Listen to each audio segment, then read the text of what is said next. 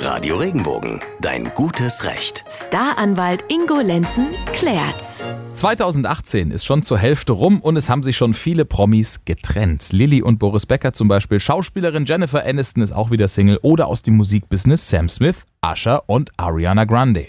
Wenn es nicht mehr klappt mit der Liebe, gibt es ja dann auch einiges zu regeln. Was passiert zum Beispiel mit den Kindern? Wer bekommt den Hund? Und wer zahlt was? Vor allem, wer bleibt erstmal in der gemeinsamen Wohnung? Das fragt sich auch Katja aus Bad Rappenau bei Heilbronn. Sie schreibt uns über regenbogen.de folgendes.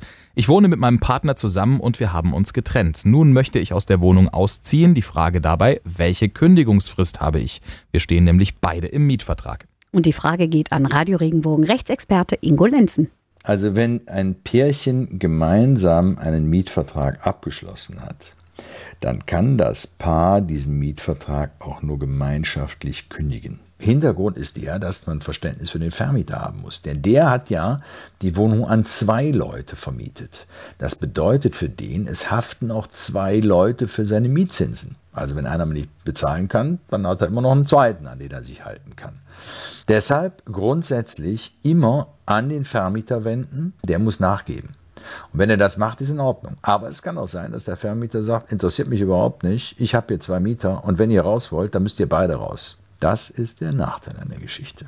Ja, dann drücken wir mal alle Daumen, dass die Trennung reibungslos läuft. Mhm. Und wenn auch Sie eine juristische Frage haben, schreiben Sie uns doch einfach über regenbogen.de. Ja, immer dienstags und donnerstags am Vormittag klären wir eine Frage, erst im Radio und dann hier als Podcast. Also bis zum nächsten Mal. Bleiben, Bleiben Sie, Sie im Recht. Wenn dir der Podcast gefallen hat, bewerte ihn bitte auf iTunes und schreib vielleicht einen Kommentar. Das hilft uns sichtbarer zu sein und den Podcast bekannter zu machen. Dankeschön.